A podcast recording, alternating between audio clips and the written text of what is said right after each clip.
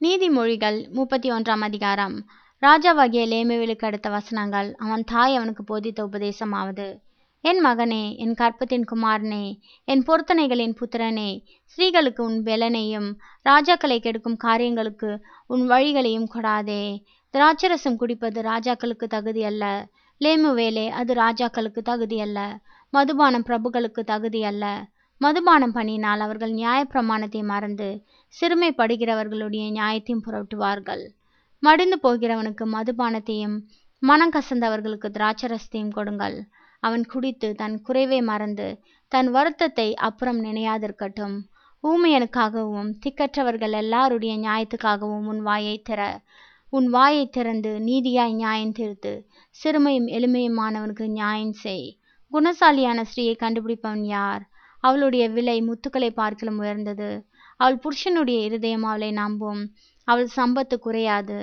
அவள் உயிரோடு இருக்கிற நாளெல்லாம் அவனுக்கு தீமையை அல்ல நன்மையையே செய்கிறாள்.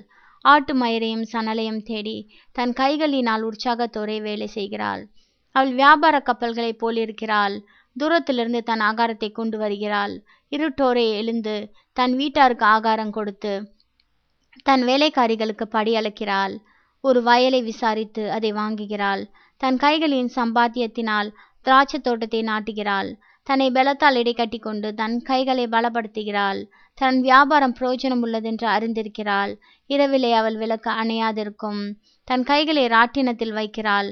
அவள் விரல்கள் கதிரை பிடிக்கும். சிறுமியானவர்களுக்கு தன் கையை திற தன் வீட்டார் அனைவருக்கும் இரட்டைப்புரி உடுப்பிருக்கிறதால் தன் வீட்டாரின் நிமித்தம் குளிருக்கு பயப்படாள். இரத்தின கம்பளங்களை தனக்கு உண்டு பண்ணுகிறாள். மெல்லிய புடவையும் ரத்தாம்பரமும் அவள் உடுப்பு. அவள் புருஷன் தேசத்து மூப்பர்களுடைய நியாயஸ்தலங்களில் உட்கார்ந்திருக்கையில் பேர் பெற்றவனாயிருக்கிறான். மெல்லிய புடவைகளை உண்டு பண்ணி விற்கிறாள் கச்சைகளை வர்த்தகரிடத்தில் ஒப்புவிக்கிறாள். அவள் உடை பலமும் அலங்காரமுமாயிருக்கிறது. வருங்காலத்தை பற்றியும் மகிழ்கிறாள். தன் வாயை ஞானம் விளங்க திறக்கிறாள் தயையுள்ள போதகம் அவள் நாவின் மேல் இருக்கிறது அவள் சோம்பலின் அப்பத்தை புசியாமல் தன் வீட்டுக்காரியம் எப்படி நடக்கிறது என்று கண்ணோக்கமாயிருக்கிறாள். அவள் பிள்ளைகள் எழும்பி அவளை பாக்கியவதி என்கிறார்கள். அவள் புருஷனும் அவளை பார்த்து அநேகம் பெண்கள் குணசாலிகளாயிருந்ததுண்டு. நீயோ அவர்கள் எல்லாருக்கும் மேற்பட்டவள் என்று அவளை புகழ்கிறான்.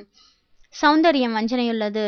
அழகும் வீண். கர்த்தருக்கு பயப்படுகிற ஸ்ரீயை புகழப்படுவாள். அவள் கைகளின் பலனை அவளுக்கு கொடுங்கள். அவளுடைய செய்கைகள் வாசல்களில் அவளை புகழ கடவது.